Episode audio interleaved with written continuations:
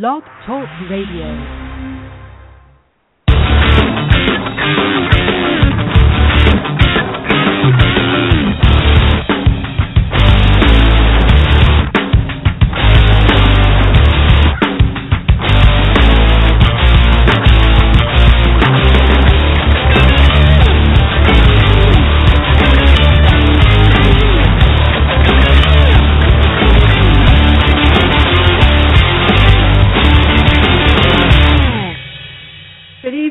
Welcome to the LA Steel Show. I'm Lila. And I'm Leo. And tonight we got a lot of news. A lot of environmental news and all kinds of stuff. There's all kinds of stuff going on out there. Yeah. And I just read that France had some angry people. That was pretty good news. Protesters take a chainsaw and a battering ram to the government office. French guys, they get a little angry. A group of protesters, this is what it says, a group of protesters tried to break into a government information service building in central Paris Monday as part of a 10,000-strong march against France's social welfare and taxes. There's a little video here. There might be some audio of a buzzing chainsaw. Oh, maybe it is Russian TV. But yeah. It might, but anyway, I guess when they get mad, they get very angry there. But anyway, we got a bunch of crazy stuff ourselves here, and one of these things is Netanyahu. For those of you who don't know who Netanyahu is, I'm sure you all do if you listen to the show, but insults the U.S. to their face while taking $8.6 million in aid every single day. He was just here talking to the Congress. Oh, this is from addictinginfo.com. Work. This is kind of a crazy thing. In a stable and strong Israel, important to the Middle East region. I don't think so, to tell you the truth. I've got a lot of these damn things that keep popping up there. All right. Is a stable and strong Israel important to the Middle Eastern region? Of course it is. However, that doesn't mean that we need to agree and bow down to everything that comes out of a re-election hopeful Prime Minister Benjamin Netanyahu's mouth. Well, Republicans in Congress can't seem to get enough of the war-hawk Prime Minister, and it's certain that they wish President Obama was more like him and less like the logically sound, deep-thinking, diplomatic chess player and effective leader that he is.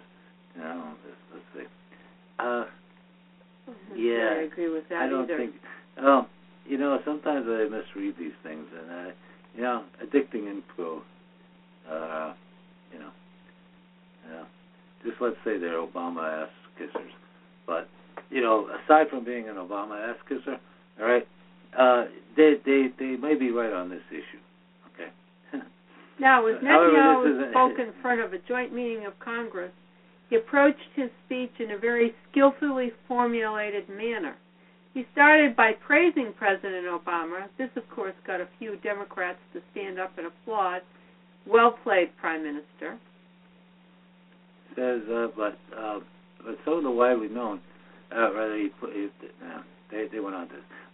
Let's get rid of this because this is a dipshit article. I don't care for that. I can tell you right now, it's well, anyway, I don't like the fact that they get $8.6 billion dollars a day or a billion or whatever. Some people shouldn't write articles at all. But anyway, this one here is more interesting. The Canadian government just granted big oil companies the right to bomb the Arctic seabed. Can you imagine that? What? Yeah. Isn't that crazy? Yeah, it's just unbelievable. A tiny Arctic community is fighting big oil, and they need our help. It says, off the coast of Clyde River, Nunavut, unspoiled Arctic waters are home to 90% of the world's narwhals. Okay, these unique tusked whales play a crucial role in the aquatic ecosystem, and for thousands of years have been a staple of the local Inuit community. But now, their very survival is in danger. The Canadian government just granted oil corporations the right to search for drilling sites in the oceans near Clyde River, Offshore drilling is bad enough, but the search is worse. These oil companies will use seismic testing, setting off huge explosions underwater to try and find oil. While all the whales, narwhals, use their hearing to communicate and to find their way safely between the Arctic ice, the search for oil will deafen, disorient, and kill any narwhals caught in its path. It's up to us to speak up now and stop this while we still can and save the narwhals. The narwhals play a critical role in the Arctic aquatic ecosystem. They are also an important food source for the native Inuit peoples, many of whom rely on subsistence hunting to survive. For generations, big corporations have stripped northern Canada of its natural resources, trampling the rights of native peoples and destroying entire ecosystems for profit. The government has been complicit in this, auctioning off oil and mineral rights to the highest bidder and ignoring the consequences. But until now, the narwhals and the local ecosystems they have support have managed to survive. The people of Clyde River have had enough. They are standing up to the government and to big oil and fighting to protect their home.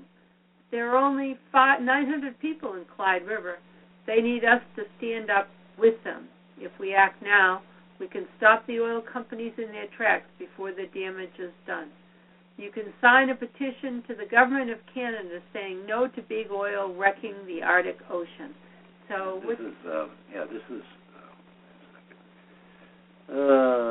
I think it's Greenpeace. ActionSomeOfUs.org. Yeah, action.someofus.org. And you can go to that article. And let's see, it says help protect Canada's wildlife and hospitals. Greenpeace, Inuit come together. So like I said, go to action.someofus.org. Okay? And there's a petition you can sign. This is dreadful. It is. It really is. Let's go on. Antarctic sea ice reaches new record maximum. I thought this was. Isn't that interesting? Fascinating. Mm-hmm. No, they talk about global climate change and everything, but yet, this is from NASA.gov. It's a government news site. And that was September 19th, 2014. Yeah, September last year. On September 9th, 2014, the 5-day average Antarctic sea ice extent exceeded 20 million square kilometers for the first time since 1979, according to the National Snow and Ice Data Center. The red line shows the average maximum extent from 1970 to 2014. Sea ice surrounding Antarctica reached a new record event this year, covering more of the southern oceans than it has since scientists began a long-term satellite record to map sea ice extended in the late 1970s. The upward trend in the Antarctic, however, is only about a third of the magnitude of the rapid loss of sea ice in the Arctic Ocean. The new Antarctic sea ice record reflects the diversity and complexity of Earth's environment, said NASA researchers. Claire Parkinson, a senior scientist, NASA's has referred to changes in sea ice coverage as microcosm of global climate change.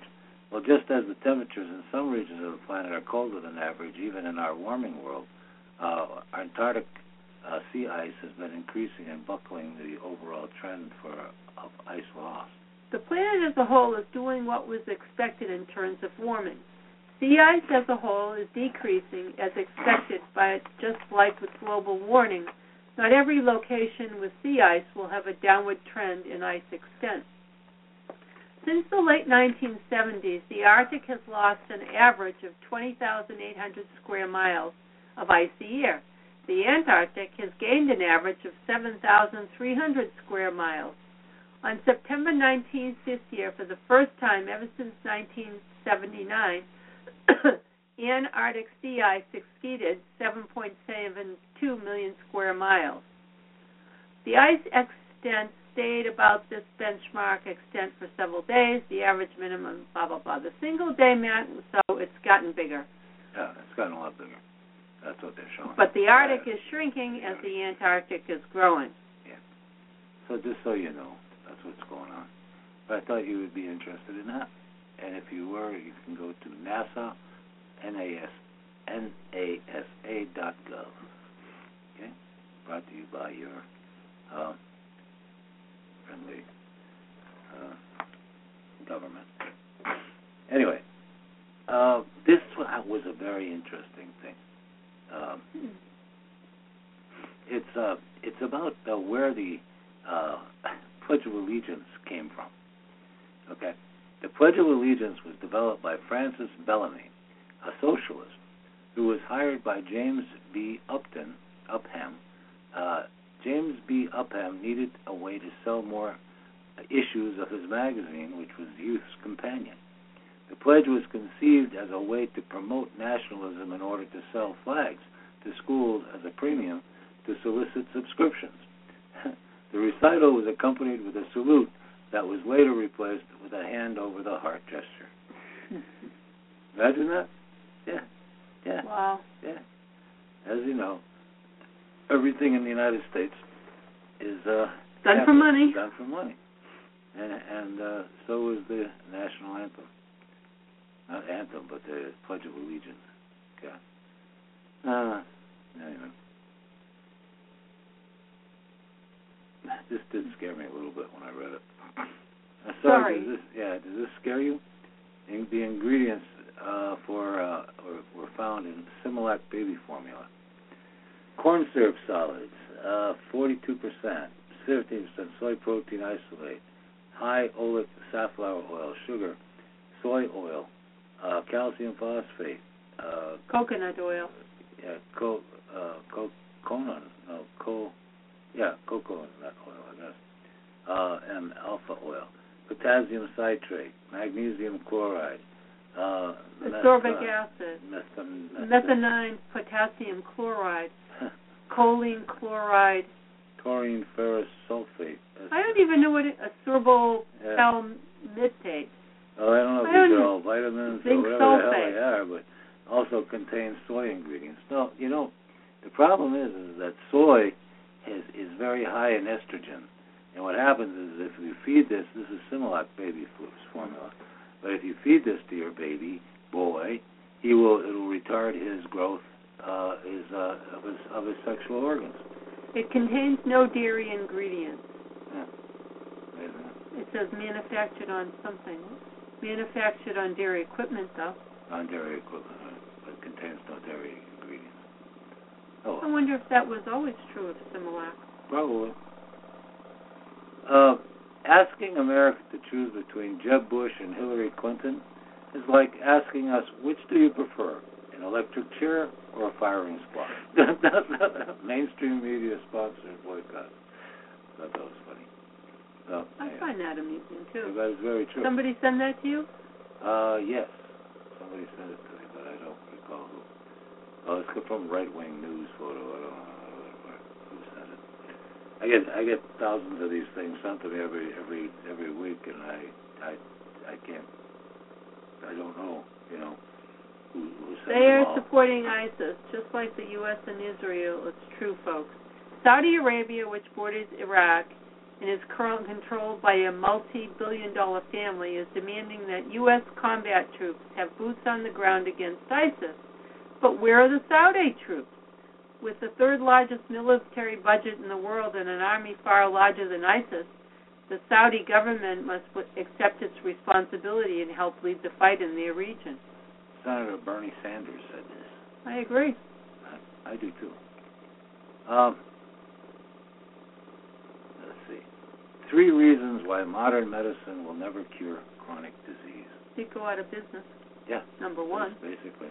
This is from naturalnews.com, and it's a good article because it really kind of details what's going on here. Reason number 1, all right, current sick care system makes money by caring for sick people. Therefore, there's no financial interest in curing disease. Number 2, modern medical research is largely funded by the pharmaceutical industry, and why would drug companies want to eradicate disease? And finally, conventionally trained physicians focus on treatments, not cures. Yeah. Don't become a premature death statistic of Western medicine. Right. On the next Natural News Talk Hour, Jonathan Landsman offers an exclusive interview with Karen Dean, author of Death by Medicine, Seeking Safe Solutions. Simply put, if you're suffering chronic disease symptoms and want to eliminate your dependency on prescription medication, don't miss that show. That sounds like it might be very interesting. Yeah. Well, anyway, medically induced annual death rates soared to over 1 million per year. In just the past 10 years, the number of deaths attributed to Western medicine is truly staggering. In 2003, there were 783,936 deaths in the United States. It cost us $282 billion. By 2013, the number of deaths equaled 1,095,936 at a cost of $282.85 billion. What makes this so tragic? Well, many of these deaths could be avoided if people understood the dangers associated with vitamins and mineral deficiencies coupled with the threat of toxins in our environment. For example, according to Dr. Dean, magnesium deficiency is a major underlying kingpin in chronic disease because magnesium controls 700 to 800 different enzyme systems in the body that are brought to a grinding halt if you don't have enough magnesium. Unfortunately, many physicians simply run medical tests to define a particular health issue and then proceed to prescribe a whole host of hormones, supplements, and procedures to correct them without even considering a magnesium deficiency.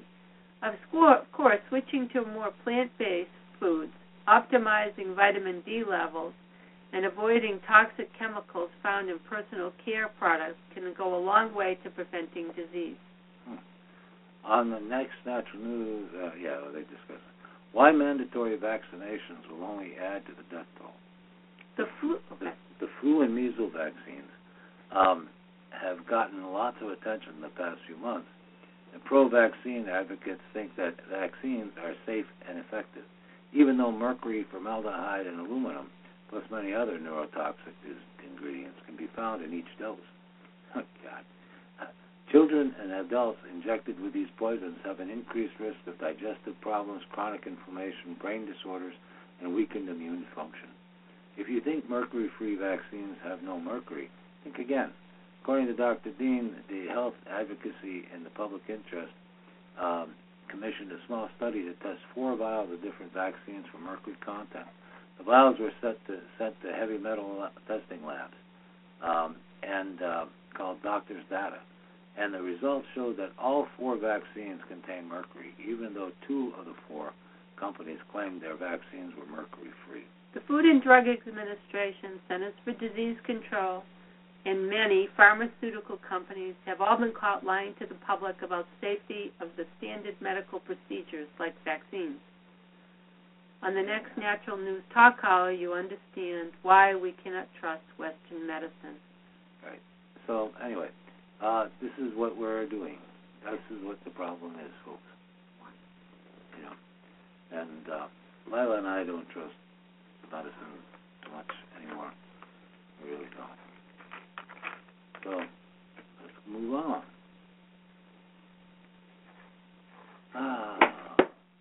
Now, some children are beginning to, around the world, are vaccinated at gunpoint.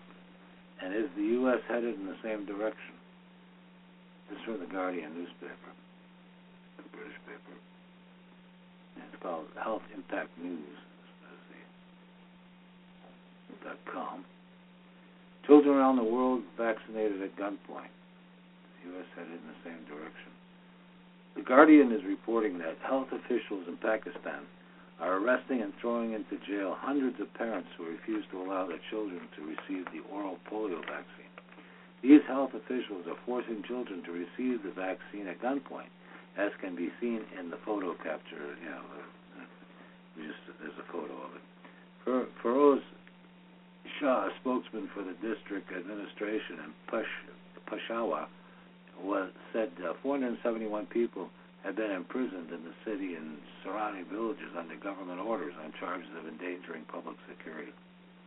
Parents targeted by police were not arrested if they agreed to vaccinate their children, a senior police officer said in Peshawar. Authorities have previously made scattered arrests for polio refusals, but such a widespread crackdown is rare. This is the first time such drastic action was taken, Shah said. This shows the determination of government to eradicate polio. Just to emphasize the point here, there are parents of children who are being rounded up and thrown into jail in Pakistan, not terrorists, not murders, not thieves, but parents who do not want their children to receive the polio vaccine. As can be seen in the photo above, the oral polio vaccine is being given right on the street and not in a clinic. How many times were these children forced to receive this vaccine? How would the health worker even know the vaccine history of these children? Do they have pre-existing conditions that would make the vaccine a risk to harm them? It would seem such basic health questions could not be answered when the order is to vaccinate every children by force right on the street with no objections allowed. Is there a polio epidemic in Pakistan? Well, last year, polio made headlines news because the World Health Organization declared it was now an epidemic in certain parts of the world, and Pakistan was claimed to be an area especially hard hit. As usual, anti-vaccine parents were blamed for this worldwide epidemic. So how bad was the polio epidemic that WHO declared in 2014? In May of 2014, when they made the announcement, which was carried as headline news in most U.S. mainstream media outlets, there had been 74 cases. In the entire world, 59 of those cases were in Pakistan at the time. Today, as of the writing was 5/25, February 25th, there has been 10 cases so far worldwide, but 9 of those are in Pakistan. I could find no cases of any deaths worldwide due to polio in recent years. Leading causes of death worldwide, I can't even pronounce that, ischemic heart disease, ischemic heart disease. I don't know what that is. Stroke. 7 million people die of ischemic heart disease. Stroke, 6.2 million. Lower respiratory infections, 3.2 million. COPD, 3 million. Diarrheal diseases, 1.9 million. AIDS, 1.6 million, I believe. Trachea or bronchitis, 1.5 million. Yeah. Diabetes, 1.4 million. Road injury, 1.3 million. And prematurity, 1.2 million. Polio, 0. So nobody's died of polio.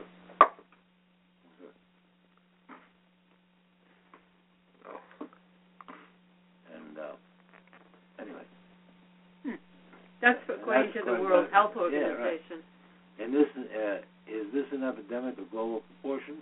Is this justification for authorities to roam the streets in Pakistan and force people by gunpoint to receive the vaccine and throw hundreds of parents into jail if they don't comply?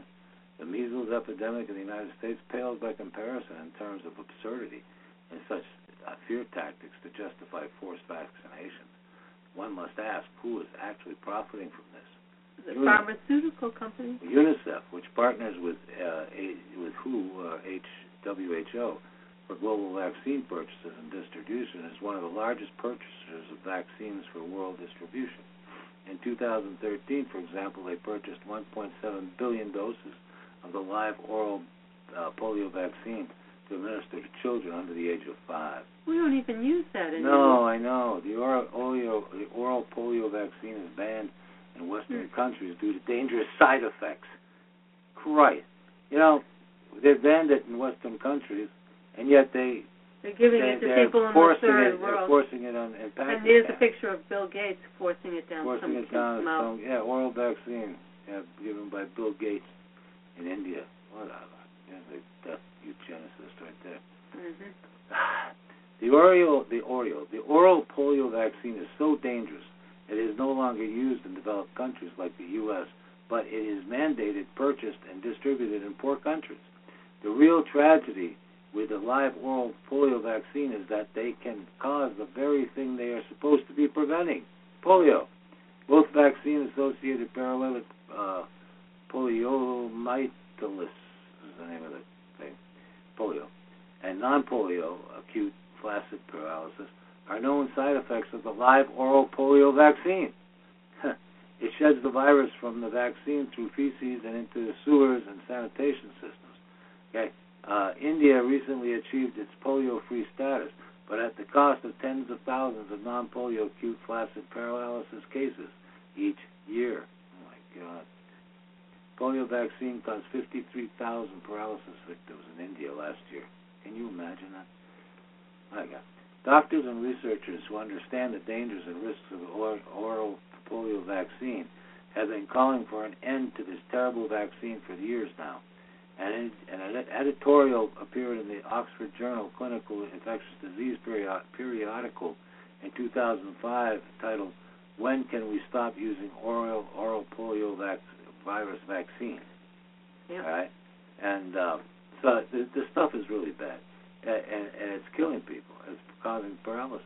I mean, who are the vaccine dissenters in Pakistan? The pro-pharma Western media in places like the U.S. like to paint vaccine dissenters in places like Pakistan as ignorant poor people who need to be forced into a vaccination program against their will for the greater good of society. However, is this actually true? Just as in the case in the U.S., researchers and health professionals are not unified in their views on vaccination policies. Karim Khan is a freelance journalist in Pakistan who has written about the sentiment towards Western pharmaceutical companies and the World Health Organization in regard to mass vaccination programs.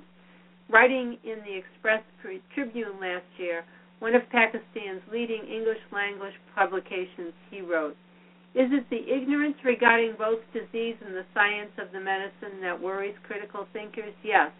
But more so it is the lack of freedom of questioning in a country that has effectively given itself to a form of slavery by so-called nonprofit international organizations that earn millions from vaccination campaigns.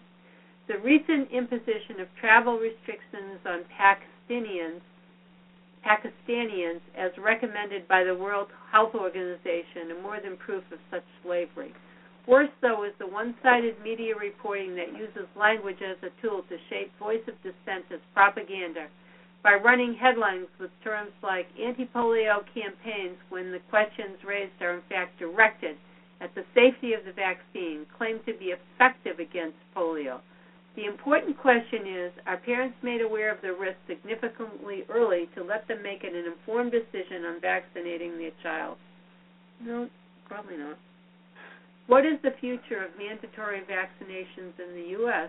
Could we see armed officials roaming the streets of cities in the U.S., forcing children to be vaccinated against the wishes of their parents at gunpoint? The rationale and the legal framework for such actions is actually already in place to do just that. As we reported last month, the Department of Homeland Security is quietly stockpiling billions of dollars worth of experimental vaccines to presumably use in the case of a national emergency. The U.S. government has broad powers granted to them to force people to receive these vaccines by declaring an epidemic or national emergency. All across the U.S., local state legislators and health officials are moving to take away the right to informed consent regarding vaccines for children. If Americans don't wake up soon, whether you are pro-vaccine or anti-vaccine, and stop this rush to take away individual rights and liberties, it may not be long before the photo you see at the top of this story represents what's happening in the streets of America, with thousands of parents being arrested and thrown into jail for refusing to comply with the mass vaccination program. The National Vaccine Information Center has an advocacy portal to help you keep updated on proposed legislation in your state attempting to take away your freedom to choose medical procedures like vaccines. You can sign up for alerts from the NVIC advocacy portal for your state. Okay, that's the National Vaccine Information Center advocacy portal. Okay, and vaccineimpact.com. All right. Saying No to Vaccines, a resource guide for all ages, Dr. Sherry Tenpenny, okay, the Vaccine Court, the Truth of America's Vaccine,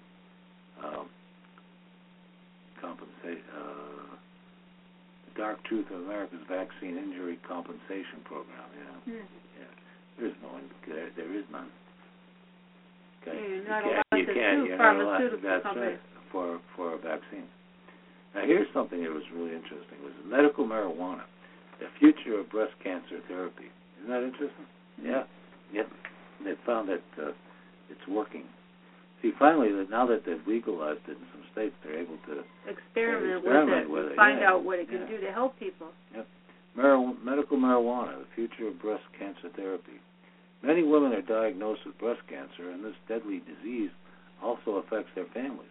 It is the most common malignant disease in Western women, and statistics say it represents 22.9% of all cancer cases in women throughout the world. In 2008, breast cancer caused over 450,000 deaths in the world. Cannabinoids and cancer. The healing properties of marijuana were first documented over 1,000 years ago, but the therapeutic effects of cannabinoids and cancer therapies was recently discovered. Cannabinoids are medical compounds found in marijuana. Since the late 1990s until now, many preclinical studies have proven the anti-tumor effect of cannabinoids in the treatment of different types of cancer. Studies have shown that cannabinoid receptors are overexpressed in tumor cells of some cancer types, including liver, lung, prostate, and breast cancer. Researchers believe that the endocannabinoid system can be regulated in an innate biological effort to stop the disease. These studies have also shown that when cannabinoids bind to these receptors, they inhibit cancer growth by preventing the proliferation of cancer cells and inducing apoptosis, or cancer cell death. Cannabinoids can impair both tumors of angiogenesis, or the increase in localized blood flow induced by cancer cells, and the metastasis, or the spreading of cancer to the other organs and tissues. Medical findings regarding breast cancer have progressed lately, but certain breast tumors are still resistant to the conventional treatment. Breast cancer comprises of tumors that differ in their molecular profiles, and medical experts categorize them in three main types. Researchers suggest that synthetic cannabinoids and phytocannabinoids, mostly THC and CBD, can be efficient in the treatment of breast cancer subtypes, and the strongest evidence of their therapeutic potential points to the treatment of HER2-positive and triple-negative breast tumor types. The healing power of cannabinoids is especially important for patients diagnosed with triple-negative breast cancer, because there is no conventional therapy for such patients, and the prognosis of these patients is still poor.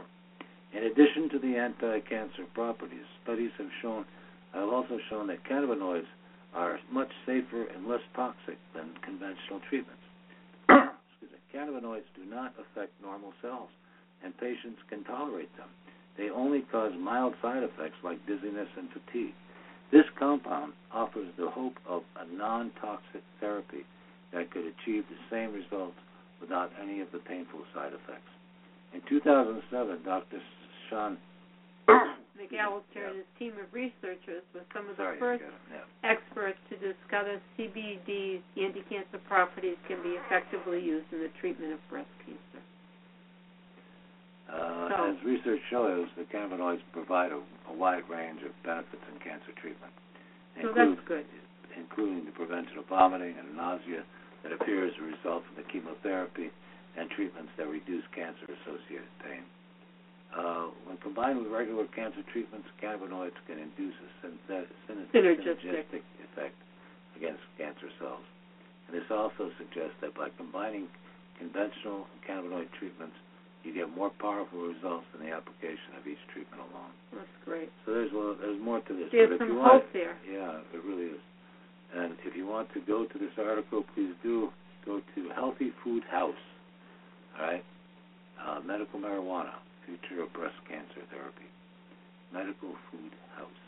Huh. Okay. And, this was really interesting, too. Are your kids drinking energy drinks, and you think they may have ADHD? Well, guess what? It may cause it. Let's see if I can get in here. Energy drinks cause ADHD for children.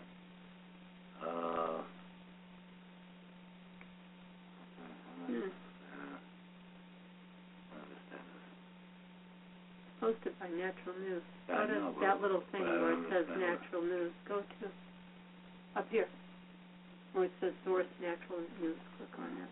I don't know why it doesn't come up. Click on that. Yeah. Oh, there it is. Yeah, here it is. Okay. It's odd how scientific studies have come to corroborate what is seen and known by many, yet long-term comprehensive dots are not connected in the overall scheme of things in the scientific community. The studies don't lead to any remedial action from the FDA, such as curbing sugar content and high-sugar energy drinks. A recent Yale School of Public Health study focused on high-sugar content beverages, both caffeinated and non-caffeinated. It's pretty much concluded that middle school kids who consume high-sugar beverages often were at greater risk of more prone to becoming adult with attention disorders and hyperactivity. The Yale student study surveyed 1,649 middle school students, average age 12.4 years, randomly selected from a single urban school district in Connecticut. How about that? Yeah, Harvard epidemiology professor blah, blah, Jeannette Ickovics, director of care. The search determined that boys drank more highly sugar-sweetened beverages and especially energy drinks than girls. Some of the flavored beverages among the study participants contained as much as 40 grams of sugar. The average intake was 2 sodas or energy drinks daily, so up to 80 grams of sugar per day would not be unusual. The study did not differentiate between sucrose or high fructose corn syrup. They lumped all the sugars together, but it has been discovered that high fructose corn syrup has even worse health ramifications than sucrose. Nevertheless, the association to ADD and HDD was in proportion to the amounts of added sugar of any type. Of beverages. And as the total number of sugar-sweetened beverages increased, so too did risk of hyperactivity and inattention symptoms among our middle school students. And importantly, it appears that energy drinks are driving this association. She said... Ickovics. She added, our results support the American Academy of Pediatrics recommendation that parents should limit consumption of sweetened beverages and that the children should not consume any energy drinks. All of this has been known for decades, yet it's all still out there with dangerous pharmaceutical remedies. Other studies have discovered high amounts of added sugar, whether sucrose or fructose, as more of a major contributor toward obesity and heart disease than the bogus saturated fat theory, which created the no and low-fat processed food high in sugars and refined carbohydrates for around half a century. Yet there are still those who hold to that superstition, ignoring the fact that since so many have been consuming less fat for so many years, heart disease, obesity, and non-alcoholic fatty liver disease have become epidemics. What's different is the amount of sugar consumption since 1950 has increased 5-fold. A 2014 American Diabetes Association study, larger than the middle school study and inclusive of all ages, stated about 75% of all foods and beverages contain added sugar in a large array of forms, including high fructose corn syrup. Consumption of soft drinks has increased 5-fold since 1950. Meta-analysis suggests that consumption of sugar-sweetened beverages is related to the risk of diabetes and cardiovascular disease. In 2013, a 20-city analysis of 3,000 5-year-old children revealed that 43% consumed at least one soda a day. Increased consumption was associated with increased aggression, social withdrawal, attention deficit disorder, and other conditions. Instead of regulating dietary added sugar, the solution for those ADD and ADHD kids is amphetamine-type drugs like Ritalin with disastrous results. In 2006, Health Ranger Mike Adam declared, "It is beyond shameful that doctors and parents are giving these amphetamine drugs to preschoolers. These children don't need drugs. They need nutritional support and the elimination of toxic chemicals from their foods." I find it astounding that our public schools, which claim to be drug-free zones, and teachers and school administrators have become drug pushers who urge patients to put their children on psychotropic drugs that would be called speed on the street, Adams added. Yet all these substances, added sugar and high fructose corn syrup, in processed foods and beverages are not only still on the market, they're highly advertised with psychologically appealing visuals. Close behind are the psychotropic drugs for kids, even under the 5, to correct behavioral imbalances, while ignoring dietary remedies. The FDA protects large pharmaceuticals and food processing industries, not you or your kids. So it's about the time parents took charge and led by example. And you can get this at Natural News. Okay, that's a great article. It's a great site, huh? Mm-hmm. How about here's the ugly truth about blood pressure medication? Here's something interesting too. What was that? What was that? Number one, lie about blood pressure medication. It's right at the top there. Oh, number one. Oh no, that's an advertisement. Mm-hmm. This thing here, this one. Extreme trauma from male circumcision causes damage to areas of the brain. Mm. Oh. When inflicted on females, the civilized world calls it genital mutilation and child abuse. But for males, the medical procedure known as circumcision is still widely performed and accepted, at least in the U.S., even though science shows that snipping a newborn child's foreskin can cause permanent brain damage, particularly in the brain associated with reasoning, perception, and emotions. A team of nurses approached Dr. Paul Tinari, Ph.D. of Kingston General Hospital in Ontario, Canada, to make him aware of something which they had been observing for quite some time. Many of the newborn boys circumcised at hospital were exhibiting excruciating levels of pain so severe, the nurse reported, that the behavior of these children seemed to be changing in tangible and possibly permanent ways.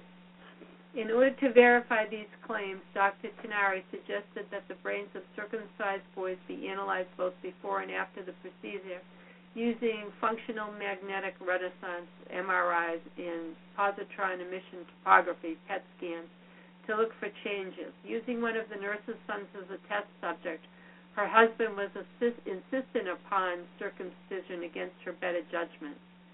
The team evaluated the boy both before and after. The child was initially kept inside the machine for several minutes to generate baseline data on his normal metabolic brain activity. This data was used to perform a comparative analysis after the circumcision procedure. The research team noted significant trauma in conjunction with the foreskin removal process, with the most pronounced brain changes occurring in the limbic system, which includes the amygdala and frontal and temporal lobes. After presenting these results to a neurologist, it was interpreted that the circumcision process had inflicted extreme trauma on the boy, so much so that his entire sense of reasoning, perception, and emotions were thrown off kilter. And follow-up tests conducted one day, 1 week, and 1 month after surgery revealed that these changes were permanent. The circumcised boy's brain would likely never return to its normal baseline configuration.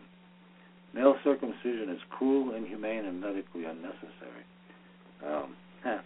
These shocking results run sharply counter to what many conventional doctors in America today still embrace as routine medical practice. The idea that baby boys need to have their penises cut with a knife in order to be healthy and normal, many medical professions still cling like mildew to a filthy shower curtain to this outmoded and barbaric practice, much like they do to the vaccine myth that perpetrates lies like herd immunity and your vaccinated children are threatened by unvaccinated children. Because it disrupts the status quo, Dr. Tinari's study has yet to be published. not because it's inaccurate, but because it doesn't fit the official narrative of sound medicine, even though virtually every other country on the planet has abandoned male circumcision as a cruel and inhumane practice. The U.S. is still on board with this sham, though an increasing number of parents are refusing circumcision for their baby boys. Our problems began when we attempted to publish our findings in the open medical literature, stated Dr. Tinari, the current director of the Pacific Institute for Advanced Study. I would encourage anyone with access to an MRI or PET scanning machine to repeat our research as described, confirm our results, and publish the results in the open literature. Yeah. So don't circumcise your boys, please. No, doesn't make any sense. And apparently nobody else does it. We like being cruel and inhumane. Well, yeah, I mean, we're kind of stupid people that way, you know. Yeah. I was going to save that one for tomorrow night. Okay. But, yeah. This is really, really interesting. U.S.-Israeli military advisors arrested in Iraq, accused of aiding ISIS. I knew we founded them. Yeah, isn't that amazing? But I assumed they were on our own after we created it. No, now that we're... there's another article I'll show you tonight, read tonight, that they're getting 70% of the weaponry is being supplied by us to ISIS. That's right. It's all American-made. Right? So, great. Yeah. And we're at war with these guys. We're feeding them the war. It's ridiculous. It has been reported that American and Israeli military advisors have been arrested while aiding Islamic State terrorists in Iraq, ISIS. Iraqi counterterrorism forces arrested 4 foreigners who were employed as military advisors to ISIL fighters, Iraqi sources said. According to Iraq's Salma news agency, 3 of the arrested advisors had American and Israeli passports, and the 4th was a national from a Persian Gulf Arab state. All right. Probably Saudi Arabia. Yeah. Yeah, probably. Tasnim News reports that foreign advisors have been captured in headquarters responsible for the control of ISIS operations. Okay. The report also added that a number of ISIL fighters have been killed in the operation, codenamed the Scorpion Sting. Okay. The detained foreign advisors have been transferred to a security center in the capital, Baghdad. What do you think of that? Isn't that sick? It is sick. It's really sick. That's from newswire.com, yournewswire.com. Really sick. Really sick. Mm-hmm. All right. So, anyway, I love this one. Like and share. If you are a member of AARP, of course, AARP, that means you're, armed Americans ready and prepared. And you get an old lady behind a machine gun. And that's from nationalgunrights.org. Be an AARP member. Anyway, yeah. This was kind of lengthy. What is that? Well, it says 1 out of every 4 activists could be a corporate spy. Isn't that interesting? Yeah. An exclusive interview with an investigative journalist in The Guardian. Maybe we could play a little bit of it. It might be interesting, and then maybe people, if they get a taste, will go to it. Yeah. Now, this is the one I wanted to mention, though. 75% of ISIS weapons come from the United States. We could defeat ISIS with a weapons embargo, but you can't make any money on an embargo. Mm. Good point. Yeah. Isn't that amazing? Yeah.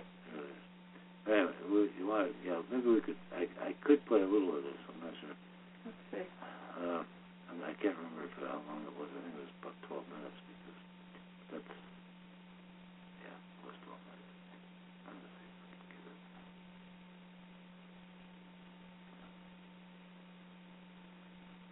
can get it.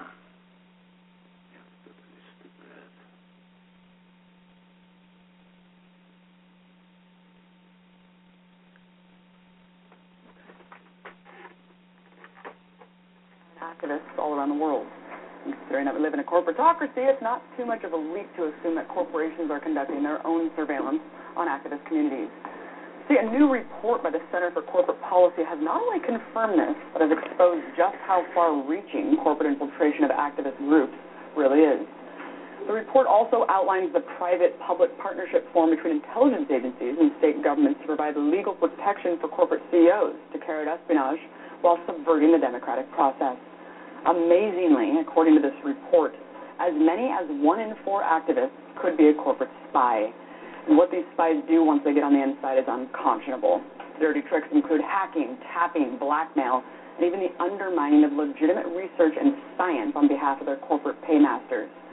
Nafiz Ahmed, author of The Crisis on Civilization and investigative journalist for The Guardian, wrote about the recent report in an article titled The War on Democracy. He joined me earlier to break down the report and how corporate espionage ties into the potentially cataclysmic environmental crises we face today. I first asked him to explain a program called InfraGard. Well, this is really interesting because InfraGard is this partnership between the FBI, the U.S. Department of Homeland Security, and a whole range of a very large network of private companies. Many of them are basically Fortune 500 companies, and it's something like, I mean, the figure in the report was 23,000, but actually it's that's an old figure. It's approaching 30,000. We've got 30,000, or just under 30,000, of very, very large corporations in partnership with the FBI, and this partnership basically involves them basically feeding information into the FBI, guiding them on what they want the FBI to basically get involved in terms of espionage, in terms of intelligence activity. So it's no surprise that a range of various leaked documents and other kinds of information that has come out over the last year or so shows that the FBI has been systematically spying and systematically helping corporate entities to spy on civil society groups. So, the Occupy Wall Street activists were spied on. Organizations like Greenpeace have been spied on. And the pretext, unfortunately, has been terrorism. They've actually used the specter of terrorism to justify some of these operations. But there was an investigation by the Office of Inspector General in the U.S. Department of Justice, which looked into some of the FBI's practices over about a 5-year period. In relation to these organizations, and they found out that actually there was no justification that would in any way resemble terrorism. There was no threat of violence. There was no criminal activity. And in fact, this investigation condemned the FBI and said that they really shouldn't have actually opened these investigations or continued these investigations. Well, speaking of justification, how is this legal, and what justification is the U.S. government using to share classified material with these giant corporations? And furthermore, what is this kind of partnership doing to the democratic process? Well, this is the thing. For the legal justification, we hear the same old mantras, of national security. Everything can be justified under national security. But as, we've kind of come to realize ad nauseum now, this justification is no justification at all. In fact, what we see is that very, very fundamental human rights and civil liberties, fundamental laws of the U.S. Constitution are being systematically violated in the name of national security. But what we're seeing with this kind of corporate espionage is actually national security is not at stake. It's not the public interest that is being protected here. It's the very narrow vested interests of a large number of very powerful corporate entities, which are increasingly encroaching, it seems, on the authority of the state and interfering with that. I mean, we've got to the point where active CIA officers can actually moonlight and sell their services to a corporation. And if you look at the existing mechanisms of accountability to inspect, what is the transparency, what is the accountability for this process, there really isn't any oversight, actually. So effectively, you've got this situation where hedge funds, banks, corporations can hire these guys, and basically get them to do what they want. It's truly astounding, to say the least, Nafiz. I mean, I don't know why I'm surprised. It just keeps getting worse and worse. Yeah, I'm sure corporate CEOs aren't inherently evil. I'm sure in their own minds that they're doing the right thing, Nafiz. How do we get CEOs to see the tangible effects of their policies? Well, I think one of the issues is that when you have... Okay. I'm just going to... It goes on for about 10 more minutes. So I don't want to, forget about it. It's obvious. It's obvious what's happened. What's happening. But if people would like to listen to that in the entirety. Unfortunately, it's on YouTube. And let's see. It's on YouTube, and it is, let's see, what is it? 1 out of every 4 activists could be a corporate spy. It's on Russian TV, YouTube. Okay, so you can get it there. You can go to that.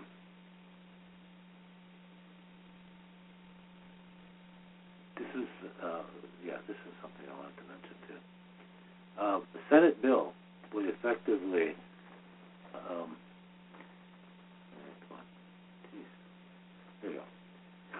effectively end the federal war on medical marijuana. Well, I hope they do that.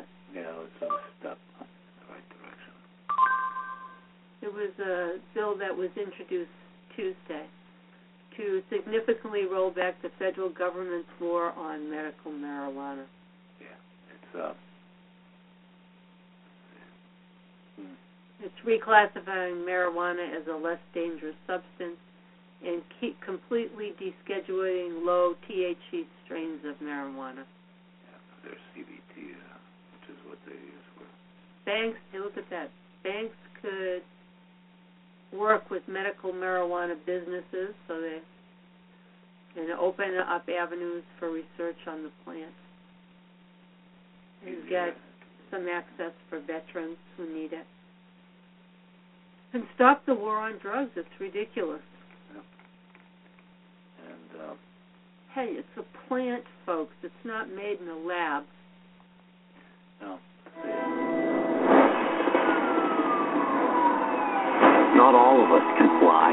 Not all of us can be legends. But all of us can rise. That they got to put ads on all this stuff. You're watching HuffPost Live. I'm Rick Camilleri. The war on medical marijuana is easing up a bit. Earlier today, Senators Cory Booker, Kirsten Gillibrand, and Rand Paul introduced a Senate bill aimed at rolling back the federal ban on medical marijuana. This bill that we are introducing seeks to right decades of wrong and end unnecessary marijuana laws. Currently, right now, our veterans are prohibited from getting the medical treatment they so desperately need to relieve their pain and suffering. Parents are unable to get the medical treatment their children need to relieve their pain and suffering. High-trained officials in our country, doctors and scientists, medical personnel, are unable to prescribe and recommend drugs that could alleviate the pain and suffering of their patients. Today, we join together to say enough is enough. Enough is enough. So I guess the big question is this going to stick? Joining me now, we have HuffPost national reporter Matt Ferner, Aaron Smith, executive director of the National Cannabis Industry Association, Chris Crane, a board member with the Marijuana Majority and an advisor with medical marijuana dispensaries, and Mason Tybert of the Marijuana Policy Project. Guys, thanks so much for joining me. Hello. Hi. Hey, Richard. Thanks for having us. Matt, I want to start with you. This is a first for the Senate, so break down for us what this bill would actually do. Well, what doesn't it do? It's extremely comprehensive. It does 6 things mainly, and they're all very important things. Probably the most important is it allows states to set their own marijuana policies without federal interference, and allows patients and doctors and businesses in those states to participate in those programs without fear of federal prosecution. The second big one is it seeks to reclassify marijuana from Schedule 1, where it is currently and has been for decades, to Schedule 2, which is important for a number of reasons, which maybe the other guys can get into. 3, it removes certain low THC, high CBD. CBD is a compound found in marijuana that is not psychoactive but has medical value. It removes these strains from the Controlled Substances Act altogether and allows for import of those CBD strains into 12 states that have laws that are very limited but do allow for patients to use these CBD strains. Fourth, it lifts a ban that's currently in effect for Veterans Affairs physicians to recommend medical marijuana to patients, to their veteran patients who live in states with medical marijuana laws. Five, it allows banks to finally work with medical marijuana businesses. It can be a largely cash-only industry because of the federal regulation of banks, so it's a big deal. And six, by removing a couple of federal barriers, it will expand or likely to expand research into marijuana pretty significantly. Now, hearing all of these things that it lists, all of these new provisions that come with this bill, one would get the impression that if you are in a state where medical marijuana is legal, it's still incredibly difficult to get it. How often is that true, Chris? Well, it's not necessarily difficult to obtain medical marijuana in most of these states where it's legal. The difficulties really lie in operators who are trying to run a business in full compliance with state regulations. Well, anyway, you get the idea, and you can get that at HuffingtonPost.com. That's good. And we've come right to the end of our show. Yeah, we've come to the end of our show. And I want to thank everybody who joined us, and please join us tomorrow night when we do union news. That's right, we've got union night tomorrow night. So good night, folks. So, enjoy the rest of your night. Yeah. And we'll play some music for you to go on the way out. And thanks for joining us. Good night.